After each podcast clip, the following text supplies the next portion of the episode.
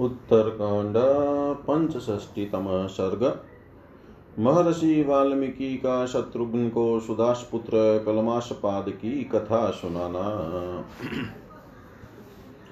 प्रस्ताप्य च बलं सर्वमाशमात्रोषितपति एक एव सुशत्रुघ्नो जगाम तदा।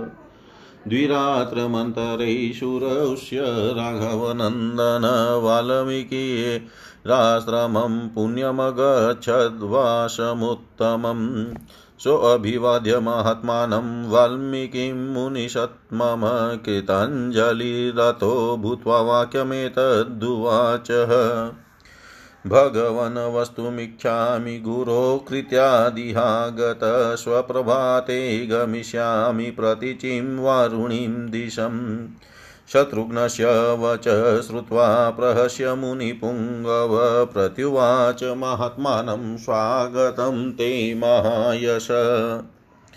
स्वामाश्रममिदं सौम्य राघवानां कुलस्य वै आसनं पाद्यमर्घ्यं च निर्विशङ्कः प्रतीच्य मे। प्रतिगृहं तदा पूजां फलमूलं च भोजनं भक्षयामास काकुत, तृप्तिं च परमां गत। स भुक्त्वा फलमूलं च महर्षिं तमुवाच। पूर्वां यज्ञविभूतियं कस्याश्रमसमीपत।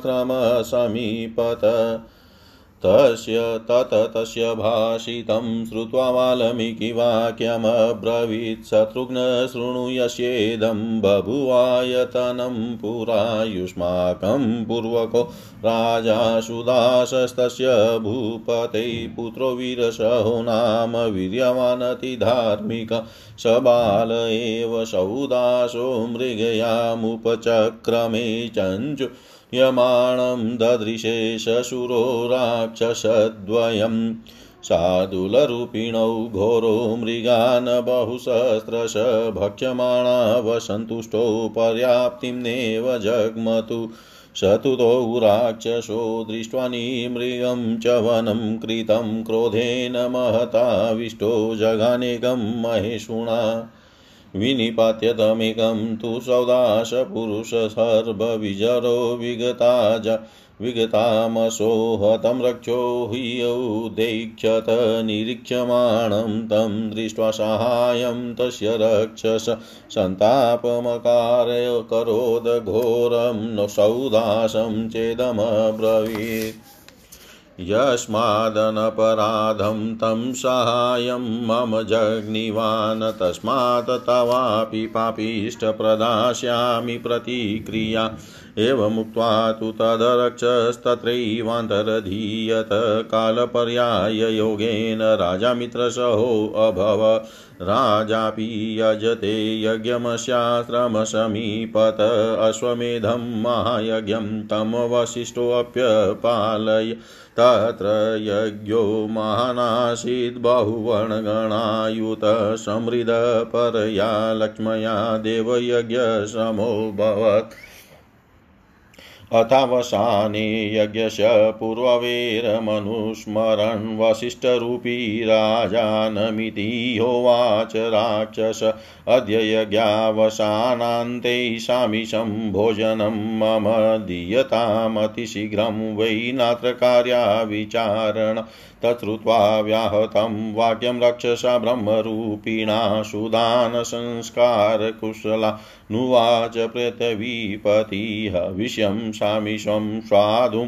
यथा भवति भोजनं तथा कुरुत शीघ्रं वै परितुष्येद्यथा गुरु शासनात् पार्थिवेन्द्रस्य सुदसम्भ्रान्तमानस तच रक्ष पुनस्तत्र सुदवेशमता करोत्स मानुष्मतो मांसं पातिवाय न्यवेदय इदं स्वादुहविष्यं च शमिषं चानमाह्यतम् स भोजनं वसिष्ठाय पत्न्या सार्धमुपाहरद्मदयन्त्या नरश्रेष्ठसामिषं रक्षसाहृतं ज्ञात्वा तदामिषं विप्रोमानुषं भाजनं गतं क्रोधेन महताविष्टो व्याहतुमुपचक्रमे।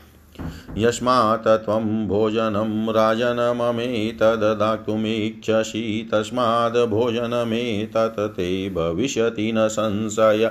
तत्क्रुधस्तु सौदास्तोऽयं जग्राह पाणिना वसिष्ठं सप्तुमो मारेभे भार्यां चेनमवारयत् राजन् प्रभूयतोऽस्माकं वसिष्ठो भगवान् ऋषि प्रतिसप्तुं न शक्तस्त्वं देवतुल्यं पुरोदशम् तत्क्रोधमयं तोयं तेजोबलसमन्वितं वसर्जयत् धर्मात्मा तत्पादौ शिशे च।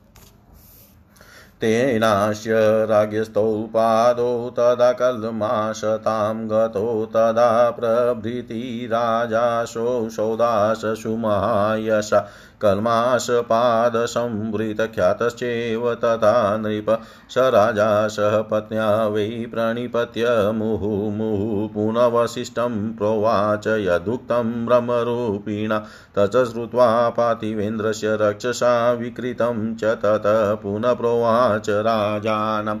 वसिष्ठपुरुषर्षभम् मया रोषपरितेन यदिदं व्याहतं वच नितच्छक्यं वृथा कतुं प्रदास्यामि च ते वरम् कालो द्वादशवर्षाणि शापशान्तो भविष्यति मतप्रसादा च राजेन्द्र अतीतं न स्मरिष्यसि।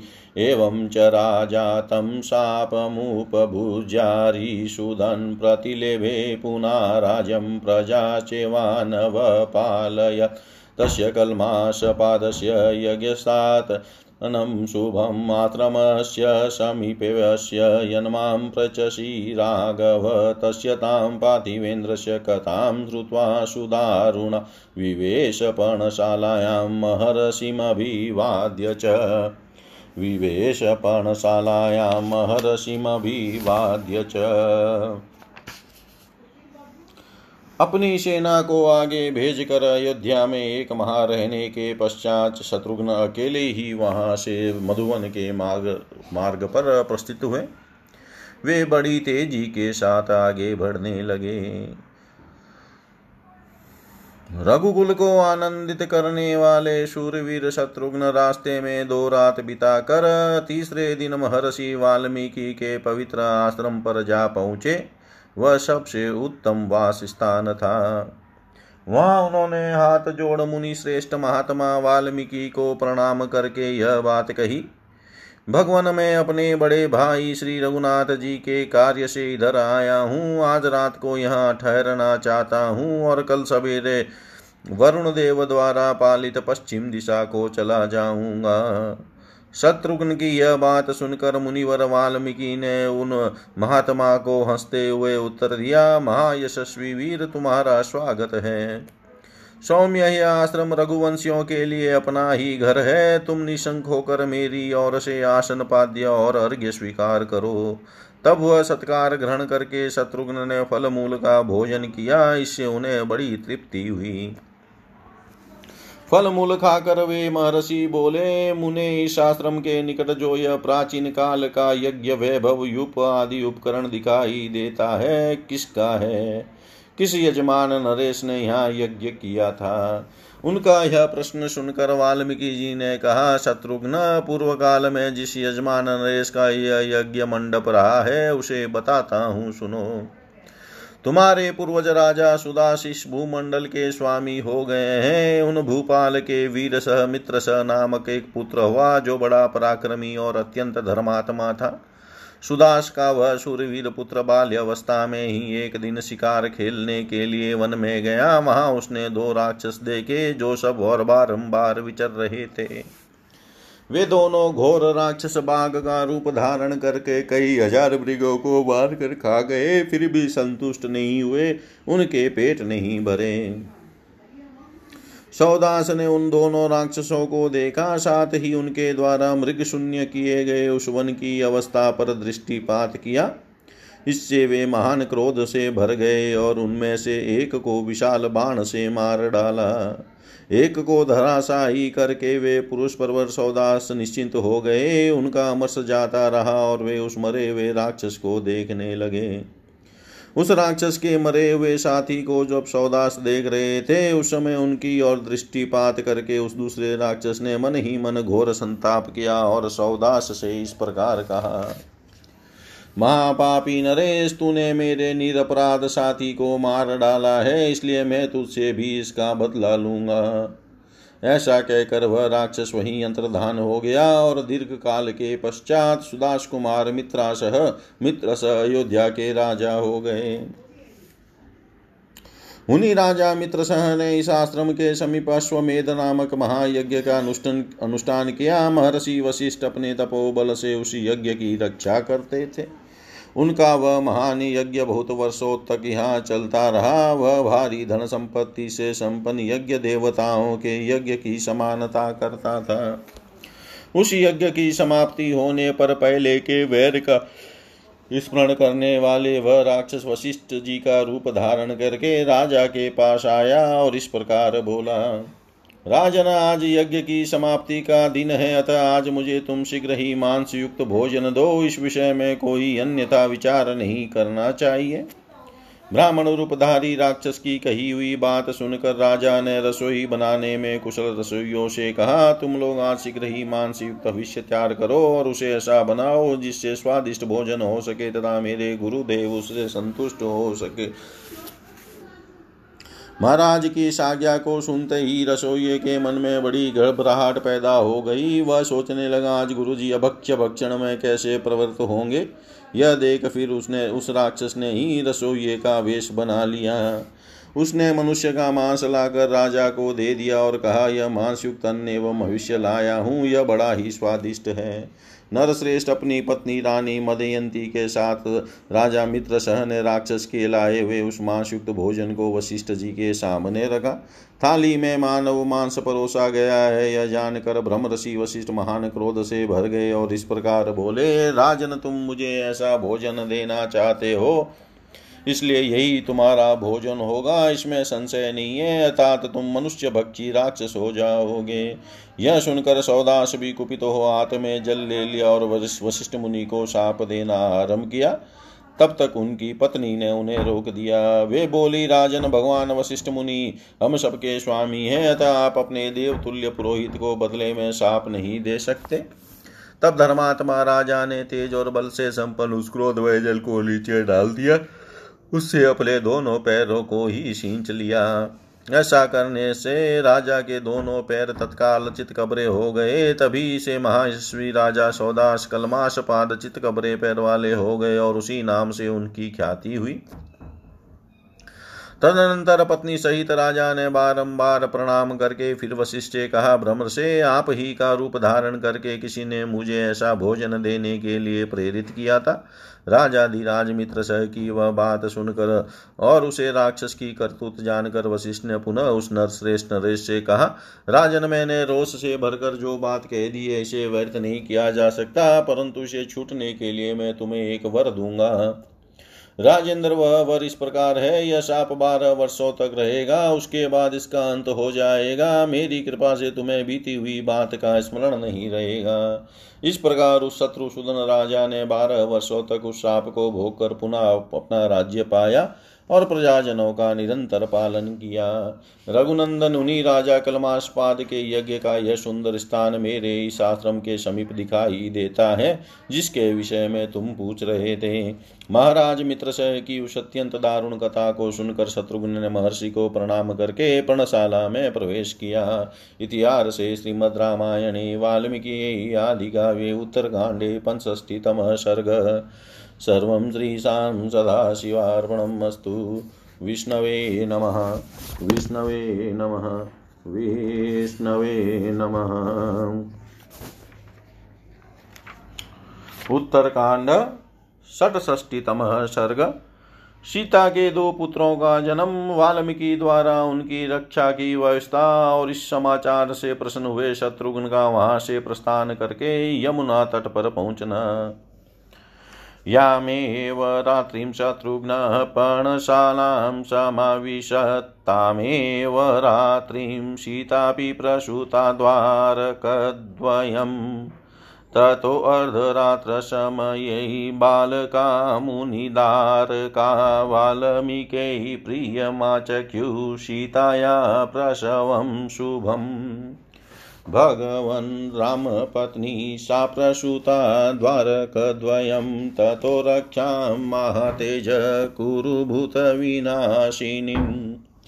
तेषां तदवचनं श्रुत्वा महर्षिशमुपाग्मत बालचन्द्रप्रतिकाशो देवपुत्रो महोजशो जगाम तत्र हृष्टात्मा ददश च कुमारको भूतग्निं चाकरोत्ताभ्यां रक्षां रक्षो विनाशिनीम् कुशमुष्टिमुपादाय लवं चेव तु सद्विज वाल्मीकि प्रददौ ताभ्यां रक्षां भूतविनाशिनीम् यस्तयो पूर्वजो जातः स कुशे मन्त्रशतकृतैः निर्माजनीयस्तु तदा कुश इत्यस्य नाम ततः। यश्चावरो भवेत्ताभ्यां लवेन सुसमाहितनिर्मार्जनीयो वृद्धाभिलवेति च स नामत एवं कुशलवो नाम्ना ताभुवो यमजातको मतकृताभ्यां च नाभाभ्यां ख्यातियुक्तो भविष्यत। तां रक्षां जगृहुस्तां च मुनिहस्तान् समाहिता अकुर्वश्च ततो रक्षां तयो विगत्कल्मषा। तथा तां क्रियमाणां च वृद्धाभिगोत्रनाम च सङ्कीर्तनं च रामस्य सीताया प्रसवो शुभो। अर्धरात्रे तु शत्रुघ्नः शुश्रावसुमहत्प्रियं पर्णशालां ततो गत्वा मातादिष्टयेति चाब्रवीत् तदा तस्य प्रहस्तस्य शत्रुघ्नस्य महात्मन व्यतीता वार्षिकी रात्रिश्रावणी लघुविक्रमा प्रभातेषु महावीर्य कृत्वा पर्वाणि किं क्रियाँ मुनिं प्राञ्जलिरामन्त्रय ययो पुनः स गत्वा यमुनातीरं सप्तरात्रौ शीतपथि ऋषीणां पुण्यकीर्तीनामाश्रमे वासमभ्ययात् स तत्र मुनिभिः सार्धं भार्गवप्रमुखै नृप गदाभिरभिरूपाभिवासं चक्रे मायशा स काञ्चनाध्यमुनिभिः समेते रघुप्रवीरो रजनीं तदानीं कथाप्रकारे बहुभिमाहात्मा विरामयामास नरेन्द्रशृणु नरेन्द्र नरेन्द्रशृणु जिस रात को शत्रुघ्न ने पर्णशाला में प्रवेश किया था, उसी रात में सीता जी ने दो पुत्रों को जन्म दिया। तदनंतर आधी रात के समय कुछ मुनि कुमारों ने वाल्मीकि जी के पास आकर उन्हें सीता जी के प्रसव होने का शुभ एवं प्रिय समाचार सुनाया। भगवान श्री रामचंद्र जी की धर्म पत्नी ने दो पुत्रों को जन्म दिया है। अतः महातेजस्वी महर्षे, आप उनकी बाल ग्रह जनित बाधा निवृत्त करने वाली रक्षा करें। उन कुमारों की वह बात सुनकर महर्षि उस स्थान पर गए। सीता के वे दोनों पुत्र बाल चंद्रमा के समान, सुंदर तथा देव कुमारों के समान महातेजस्वी थे। वाल्मीकि जी ने प्रश्नचित होकर श्रुति कागार में प्रवेश किया और उन दोनों कुमारों को देखा तथा उनके लिए भूतों और राक्षसों का विनाश करने वाली रक्षा की व्यवस्था की। ब्रह्मषि वाल्मीकि ने एक कुशाओं का मुठा और उनके लव लेकर उनके द्वारा दोनों बालकों की भूत बाधा का निवारण करने के लिए रक्षा विधि का उपदेश दिया। वृद्धा स्त्रियों को चाहिए कि इन दोनों बालकों में जो पहले उत्पन्न हुआ है, उसका मंत्रों द्वारा संस्कार किए हुए इन कुशों से मार्जन करें। ऐसा करने पर उस बालक का नाम कुश होगा। उनमें जो छोटा है, उसका लव से मार्जन करे। इससे उनका नाम लव होगा। इस प्रकार जुड़वे उत्पन्न हुए ये दोनों बालक क्रमशः कुश और लव नाम धारण करेंगे और मेरे द्वारा निश्चित किए गए इन्हीं नामों से भूमंडल में विख्यात होंगे। यह सुनकर निष्पाप वृद्धा स्त्रियों ने काग्रचित हो मुनि के हाथ के रक्षा के साधन भूत उन कुशों को ले लिया और उनके द्वारा उन दोनों बालकों का मार्जन एवं संरक्षण किया। जब वृद्धा स्त्रियाँ इस प्रकार रक्षा करने लगी, उस समय आधी रात को श्री राम और सीता के नाम गोत्र के उच्चारण की ध्वनि शत्रुघ्न जी के कानों में पड़ी। साथ ही उन्हें सीता के दो सुंदर पुत्र होने का संवाद प्राप्त हुआ। तब वे सीता जी की पर्णशाला में गए और बोले, माता जी, यह बड़े सौभाग्य की बात है। महात्मा शत्रुघ्न उस, इस, उस समय इतने प्रश्न थे कि उनकी वह वर्षा कालिक सावन की रात बात की बात में बीत गई। सवेरा होने पर पूर्वान काल का कार्य, संध्या, वंदन आदि करके महापराक्रमी शत्रुघ्न हाथ जोड़ मुनि से विदा ले पश्चिम दिशा की ओर चल दिए। मार्ग में रात सात रात बिता कर वे यमुना तट पर जा पहुँचे और वहाँ पुण्य कीर्ति महर्षियों के आश्रम में रहने लगे। महा यशस्वी राजा शत्रुघ्न ने वहाँ चयवन आदि मुनियों के साथ सुंदर कथा वार्ता का कालक्षेप करते हुए निवास किया। इस प्रकार रघुकुल के प्रमुख वीर महात्मा राजकुमार शत्रुघ्न वहाँ एकत्र हुए, च्यवन आदि मुनियों के साथ नाना प्रकार की कथाएँ सुनते हुए उन दिनों यमुना तट पर रात बिताने लगे। इतिहास से श्रीमद रामायणे, वाल्मीकि आदि काव्ये उत्तरकाण्डे षष्टितम सर्ग सर्वं श्रीशां सदाशिवार्पणम् अस्तु। विष्णवे नमः विष्णवे नमः विष्णवे नमः। उत्तरकाण्ड सप्तषष्टितमः सर्ग च्यवन मुनि का शत्रुघ्न को लवनासुर के शूल की शक्ति का परिचय देते हुए राजा मानदाता के वध का प्रसंग सुनाना।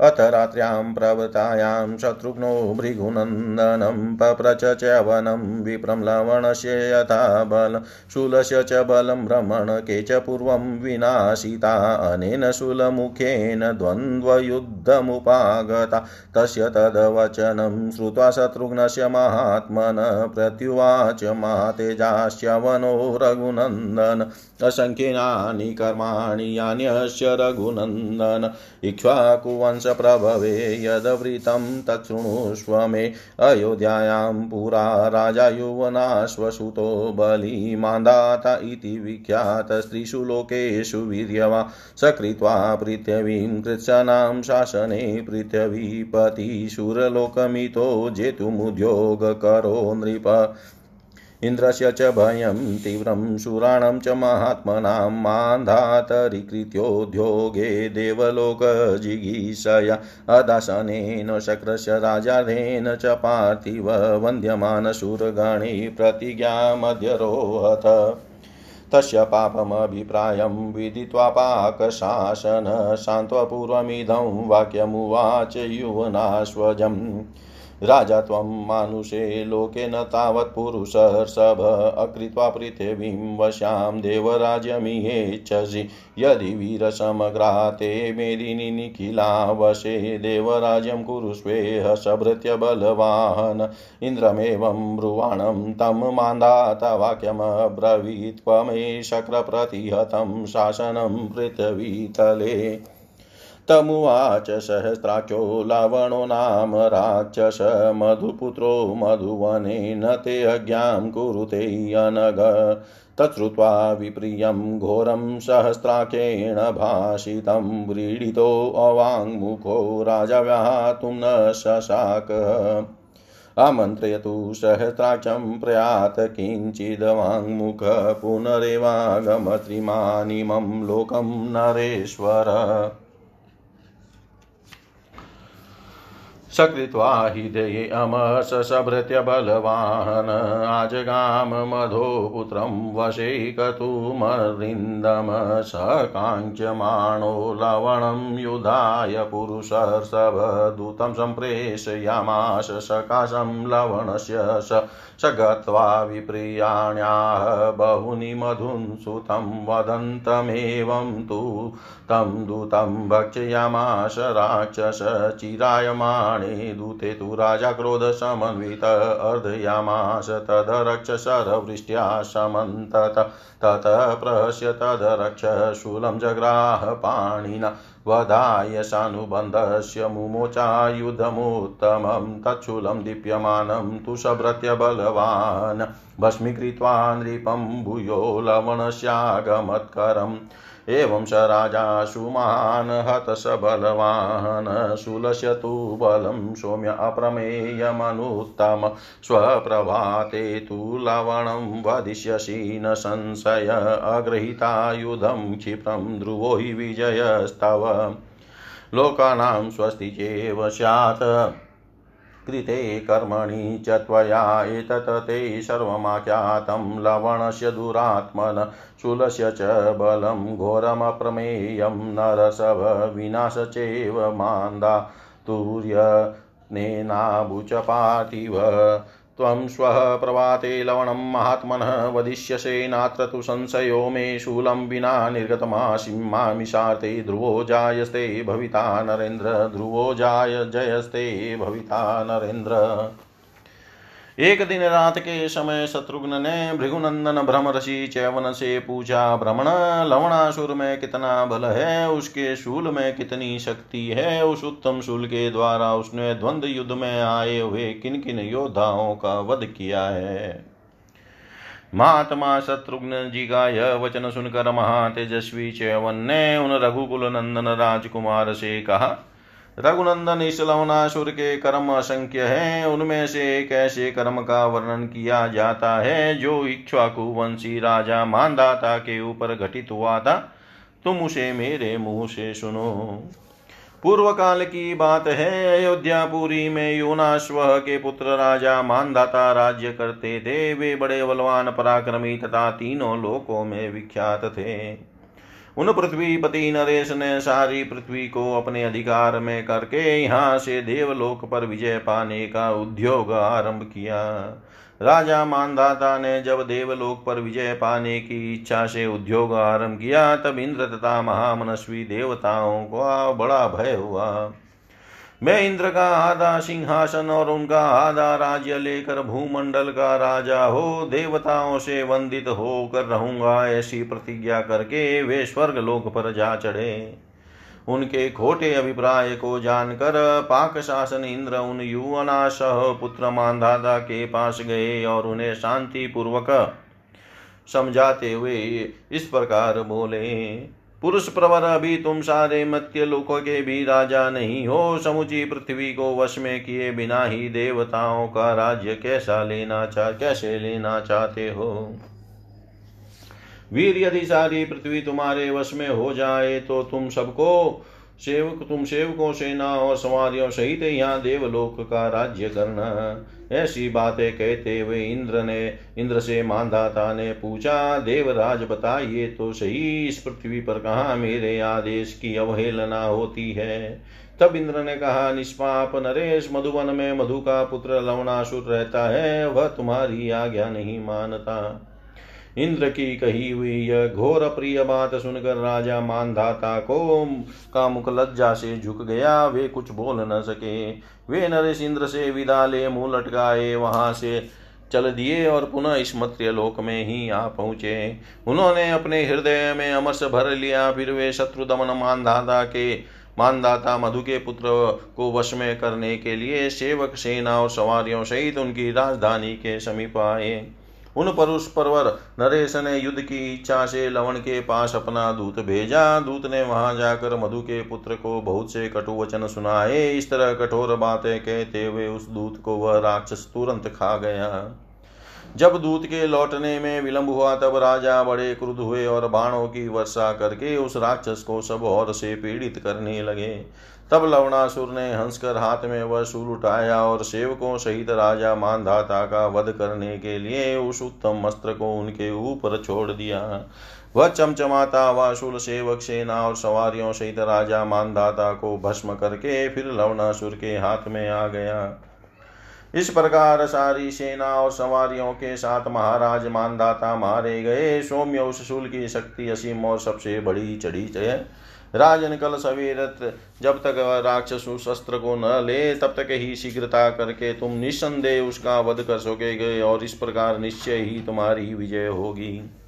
तुम्हारे द्वारा यह कार्य संपन्न होने पर समस्त लोकों का कल्याण होगा। नरश्रेष्ठ, इस तरह मैंने तुम्हें दुरात्मा लवण का सारा बल बता दिया और उसके शूल की भी घोर एवं असीम शक्ति का परिचय दे दिया। पृथ्वीनाथ इंद्र के प्रयत्न से उसी शूल के द्वारा राजा मानधाता का विनाश हुआ था। महात्मा महात्मन कल सवेरे जब वह शूल लिए बिना ही मांस का संग्रहण करने के लिए निकलेगा, तभी तुम उसका वध कर डालोगे, इसमें संशय नहीं है। नरेंद्र, अवश्य तुम्हारी विजय होगी। इतिहासे श्रीमद् रामायणे वाल्मीकि आदिकाव्ये, उत्तरकाण्डे षष्टितमः सर्ग, सर्वं श्रीशां सदाशिवार्पणम् अस्तु। विष्णवे नमः विष्णवे नमः विष्णवे नमः। उत्तरकांड अष्टष्टितमः सर्ग। लवणासुर का आहार के लिए निकलना शत्रुघ्न का मधुपुरी के द्वार पर डट जाना और लौटे हुए लवणासुर के साथ उनकी रोष भरी बातचीत। कथां कथयतां तेषां जयं चाकाञ्चतां शुभं वयतिना वयतिता रजनी शीघ्रं शत्रुघ्नस्य महात्मन। ततः प्रभाते विमले, तस्मिन् काले स राक्षस निर्गतस्तु पुरादवीरो भक्त्याहार प्रचोदित। एतस्मिन्नन्तरे वीरशत्रुघ्नो यमुना नदीं तित्रवा मधुपुरद्वारी धनुष्पाणिरतिष्ठत ततो अर्धदिवसे प्राप्ते क्रूरकर्माश राक्षस आकजर बहुसाहस्रं प्राणिनां भारमुद्वहन्। ततो ददश शत्रुघ्नं स्थितं द्वारीध्वतायुधं तमुवाच ततो रक्ष किमनेन करिष्यसि। ईदृशानां सहस्राणि सायुधानां नराधम भक्षितानि मयि रोषात् हि असि आहारश्चाप्यसम्पूर्णो ममायं पुरुषाधम स्वयं प्रविष्टोऽद्य मुखं कथमासाद्य दुर्मते। तस्येवं भाषमाणस्य हस्तश्च मुहुमुहुः शत्रुघ्नो वीर्यसम्पन्नो रोषादशृणय वा त्रिज तस्य रोषभिभूतस्य शत्रुघ्नस्य महात्मन तेजोमया मरीच्यस्तु सर्वगात्रे विनिष्पतन्। उवाच च सुसङ्क्रुधशत्रुघ्न स निशाचरं योद्धुमिच्छामि दुर्बुधे द्वन्द्वयुधं त्वया सह। पुत्रो दशरथस्याहं भ्राता रामस्य धीमत शत्रुघ्नो नाम शत्रुघ्नो वदकाङ्क्षितावागत तस्य ते तस्य मे युद्धकामस्य द्वन्द्वयुद्धं प्रदीयतां शत्रुस्त्वं सर्वभूतानां न मे जीवन गमिष्यसि तस्मिस्तथा ब्रुवाणि तु राक्षसप्रहसनीव प्रत्युवाच नरश्रेष्ठदिष्टया प्राप्तोऽसि दुर्मते। मम मातृष्वसु भ्राता रावणो नाम राक्षस हतो रामेण दुर्बुधे स्त्रीहेतो पुरुषाधम। तच सर्वं मया चान्तं रावणस्य कुलक्षयम् अवज्ञां पुरत कृत्वा मया यूयं विशेषत। निहिता च हिते सर्वे परिभूता तृणं यथा भूताश्चैव भविष्याश्च यूयं च पुरुषाधमा। तस्य ते युधकामस्य युधं दास्यामि दुर्मते तिष्ठ त्वं च मुहूर्तं तु यावदायुद्धमानये। ईप्सितं सा यादृशं तुभ्यं सजतेवावदायुधं तमुवाचाशु शत्रुघ्नः क्व मे जीवन् गमिष्यसि।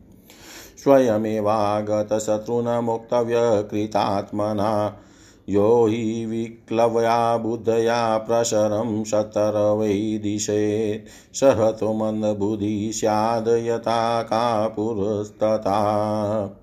तस्मात् सौदृष्टं कुरु जीवलोकं शरेषि ते स्वां विविधे नयामि। यमस्य गेहाभिमुखं हि पापं रिपुं त्रिलोकस्य च राघवस्य। रिपुं त्रिलोकस्य च राघवस्य।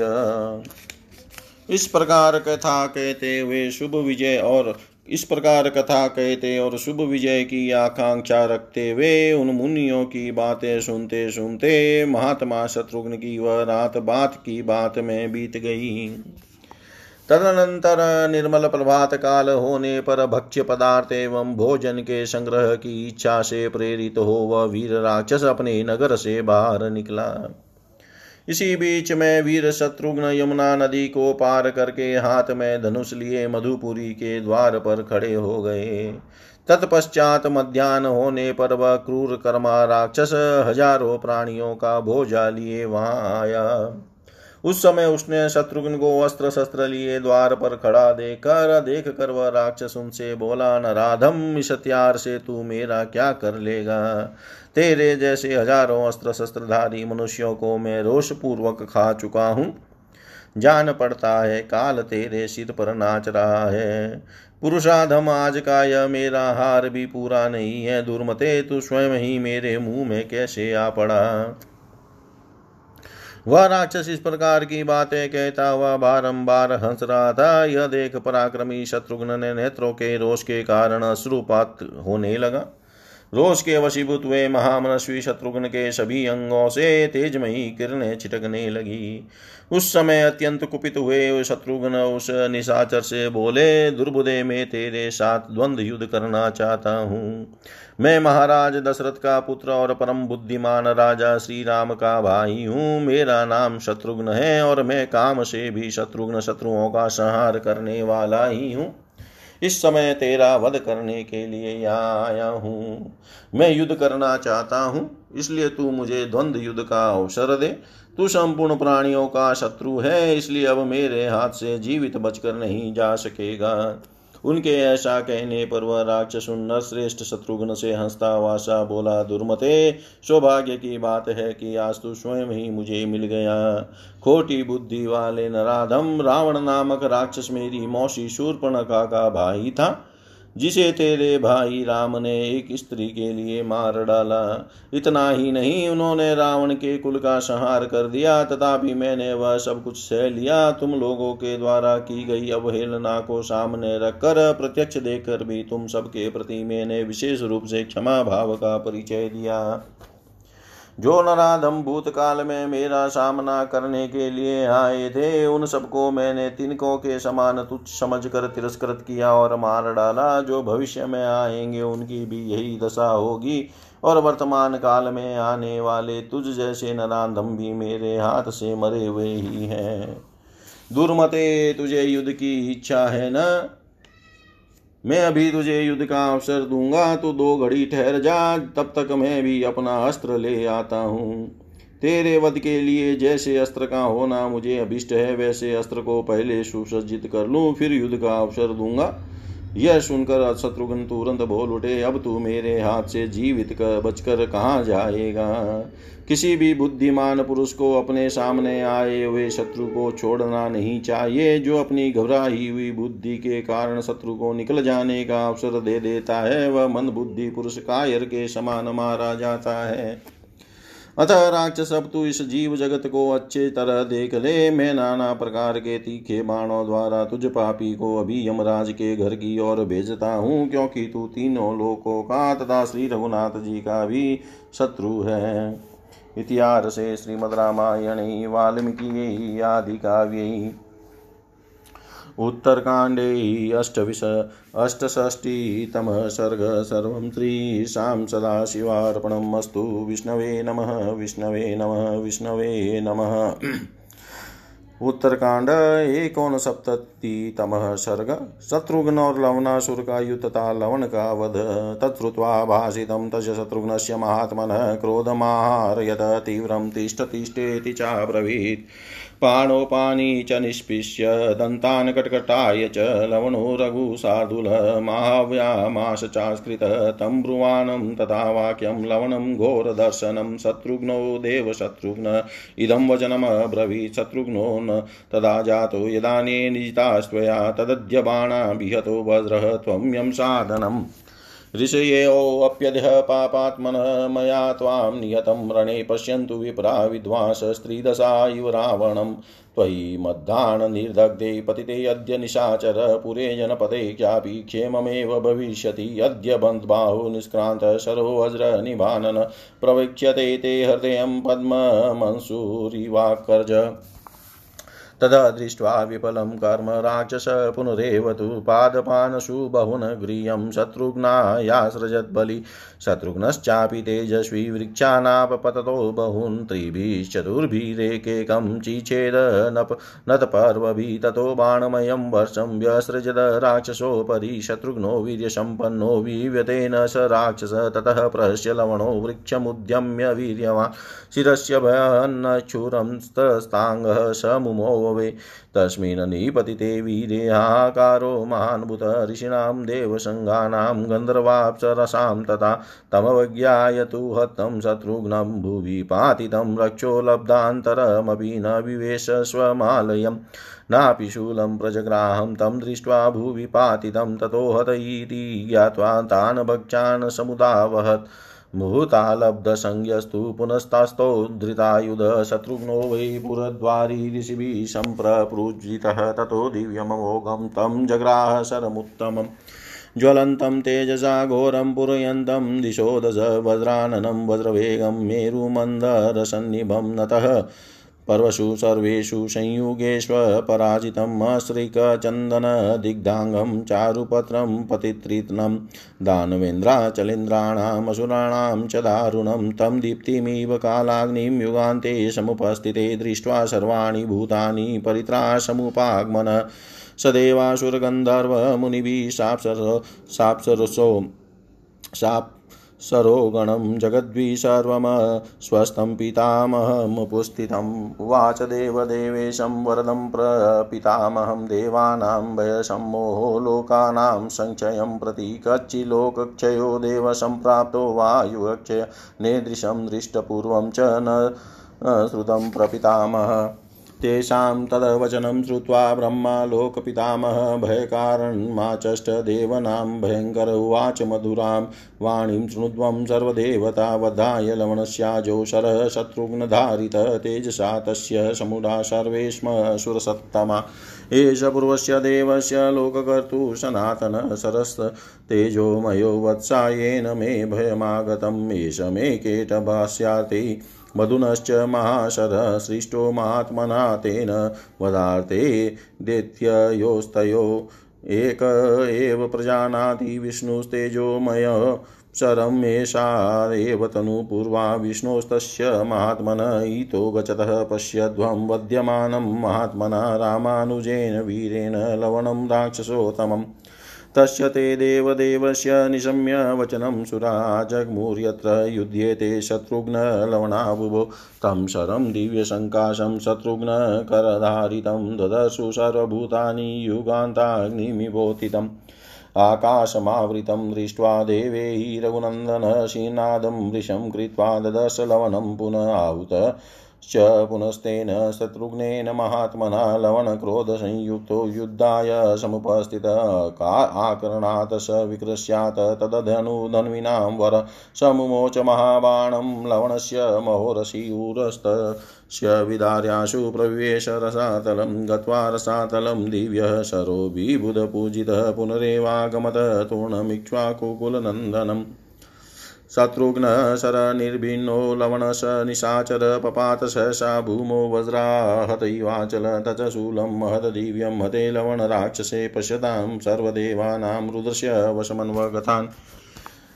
एकेषु पादेन भयं निपात्य लोकत्रयस्यास्य रघुप्रवीरभिनिभवाहुतमचापबाणतमप्रणुद्येव सहस्ररश्मि ततो हि देवा ऋषिपनगास्प्रपुजिरे अप्सरश्च सर्वा। तिष्ठया जयो दाशरथेरवाप्त त्यक्त्वा भयं सर्प इव प्रशान्त। त्यक्त्वा भयं सर्प इव प्रशान्त। महामना शत्रुघ्न का वह भाषण सुनकर लवनासुर को बड़ा क्रोध हुआ और बोला, अरे खड़ा रह खड़ा रह। वह हाथ पर हाथ रगड़ता और दांत कटकटाता, वह रघुकुल के सिंह शत्रुघ्न के बार को बारंबार ललकारने लगा। भयंकर दिखाई देने वाले लवण को इस प्रकार बोलते देख देव शत्रुओं का नाश करने वाले शत्रुघ्न ने यह बात कही। राक्षस जब तूने दूसरे वीरों को पराजित किया था, उस समय शत्रुघ्न का जन्म नहीं हुआ था आज मेरे इन मानों की चोट खाकर तू सीधे हम लोग की राह ले। पापात्मन जैसे देवताओं ने रावण को धराशाही हुआ देखा था। उसी तरह विद्वान ब्राह्मण और ऋषि आज रणभूमि में मेरे द्वारा मारे गए तुझ दुराचारी राक्षस को भी देखे। निशाचर आज मेरे बाणों से दग्ध होकर जब तू धरती पर गिर जाएगा, उस समय नगर और जनपद में भी सबका कल्याण ही होगा। आज मेरी भुजाओं से छूटा हुआ वज्र के समान मुख वाला बाण उसी तरह तेरी छाती में धस जाएगा, जैसे सूर्य की किरण कमल कोश में प्रविष्ट हो जाती है। शत्रुघ्न के ऐसा कहने पर लवण क्रोध से मूर्छित सा हो गया और एक महान वृक्ष लेकर उसने शत्रुघ्न की छाती पर दे मारा।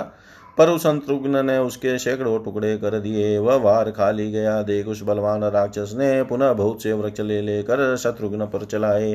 पर उस, परंतु शत्रुघ्न भी बड़े तेजस्वी थे। उन्होंने अपने ऊपर आते हुए उन बहुसंख्यक वृक्षों में से प्रत्येक को झुकी हुई गांठ वाले तीन तीन या चार चार बाण मार कर काट डाला। फिर पराक्रमी शत्रुघ्न ने उस राक्षस पर बाणों की जड़ी लगा दी, किंतु वह निशाचर, इससे व्यतीत या विचलित नहीं हुआ। तब बल परा, बल विक्रमशाली लवण ने हंसकर एक वृक्ष उठाया और उसे सूरवीर शत्रुघ्न के सिर पर दे मारा। उसकी चोट खाकर शत्रुघ्न के सारे अंग शिथिल हो गए और उन्हें मूर्छा आ गई।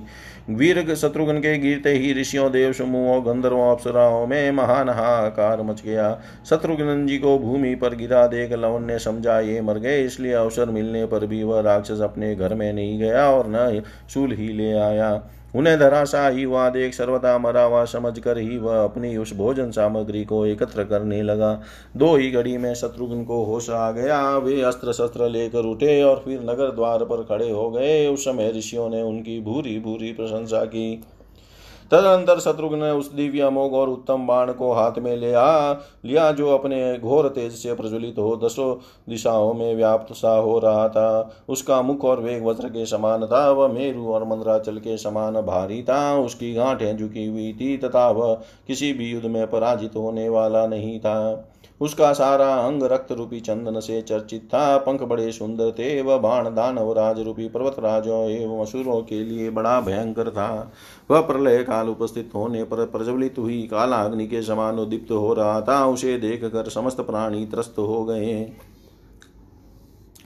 देवता, असुर, गंधर्व, मुनि और अप्सराओं के साथ सारा जगत अस्वस्थ हो ब्रह्मा जी के पास पहुँचा।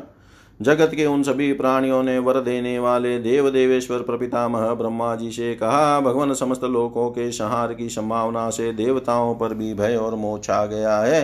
देव कहीं लोकों का संहार तो नहीं होगा। अथवा प्रलय काल तो नहीं आ पहुँचा है। प्रपितामह संसार की अभी ऐसी अवस्था न तो पहले कभी देखी गई थी और न सुनने में ही आई थी। उनकी यह बात सुनकर देवताओं का भय दूर। वो पितामह ब्रह्मा ने प्रस्तुत भय का कारण बताते हुए कहा, वे मधुर वाणी में बोले, संपूर्ण देवताओं, मेरी बात सुनो। आज शत्रुघ्न ने युद्ध स्थल में लवणासुर का वध करने के लिए जो बाण हाथ में लिया है, उसी के तेज से हम सब लोग मोहित हो रहे हैं। ये श्रेष्ठ देवता भी उसी से घबराए हुए हैं। पुत्रो, यह तेजोमय सनातन मान आदि पुरुष लोक करता भगवान विष्णु का है, जिससे तुम्हें भय प्राप्त हुआ है। परमात्मा श्री हरि ने मधु और केटब इन दोनों देतियों का वध करने के लिए इस महान बाण की सृष्टि की थी। एकमात्र भगवान विष्णु ही इस तेजोमय बाण को जानते हैं, क्योंकि यह बाण साक्षात परमात्मा विष्णु की ही प्राचीन मूर्ति है। अब तुम लोग यहाँ से जाओ और श्री रामचंद्र जी के छोटे भाई महामनस्वी वीर शत्रुघ्न के हाथ से राक्षस प्रवर लवणासुर का वध होता देखो। देवादि देव ब्रह्मा जी का यह वचन सुनकर देवता लोग उस स्थल पर आए। जहाँ शत्रुघ्न जी और लवणासुर दोनों का युद्ध हो रहा था? शत्रुघ्न जी के द्वारा हाथ में लिए गए उस दिव्य बाण को सभी प्राणियों ने देखा। वह प्रलय काल के अग्नि के समान प्रज्वलित हो रहा था। आकाश को देवताओं से भरा हुआ देख रघुकुल नंदन शत्रुघ्न ने बड़े ज़ोर से सिंहनाद करके लवणासुर की ओर देखा। महात्मा शत्रुघ्न के पुनः ललकारने पर लवणासुर क्रोध से भर गया और फिर युद्ध के लिए उनके सामने आया। तब धनुर्धरों में श्रेष्ठ शत्रुघ्न जी ने अपने धनुष को कान तक खींचकर उस महाबाण को लवणासुर के विशाल वक्ष स्थल पर चलाया। वह देव पूजित दिव्य बाण तुरंत ही उस राक्षस के हृदय को विदीर्ण करके रसातल में घुस गया, तथा रसातल में जाकर फिर वही, वह फिर तत्काल इक्ष्वाकुकुल नंदन शत्रुघ्न जी के पास आ गया। शत्रुघ्न जी के बाण से विदिन होकर निशाचर लवण वज्र के मारे हुए पर्वत के समान सहसा पृथ्वी पर गिर पड़ा। लवणासुर के मारे जाते ही वह दिव्य एवं महान शुल सब देवताओं के देखते देखते भगवान रुद्र के पास आ गया। इस प्रकार उत्तम धनुष बाण धारण करने वाले रघुकुल के प्रमुख वीर शत्रुघ्न एक ही बाण के प्रहार से तीनों लोकों के भय को नष्ट करके उसी प्रकार सुशोभित हुए, जिस त्रिभुवन का अंधकार दूर करके सहस्त्र किरणधारी सूर्य देव प्रकाशित हो उठते हैं। सौभाग्य की बात है कि दशरथ नंदन शत्रुघ्न ने भय छोड़कर विजय प्राप्त की और सर्प के समान लवणासुर मर गया। ऐसा कहकर देवता, ऋषि, नाग और समस्त अप्सराएँ उस समय शत्रुघ्न जी की भूरी भूरी प्रशंसा करने लगी। इतिहास से श्रीमद रामायणे, वाल्मीकि आदि काव्ये उत्तरकाण्डे एकोनसप्ततितम सर्ग सर्वं श्रीशां सदाशिवार्पणम् अस्तु। विष्णवे नमः विष्णवे नमः विष्णवे नमः।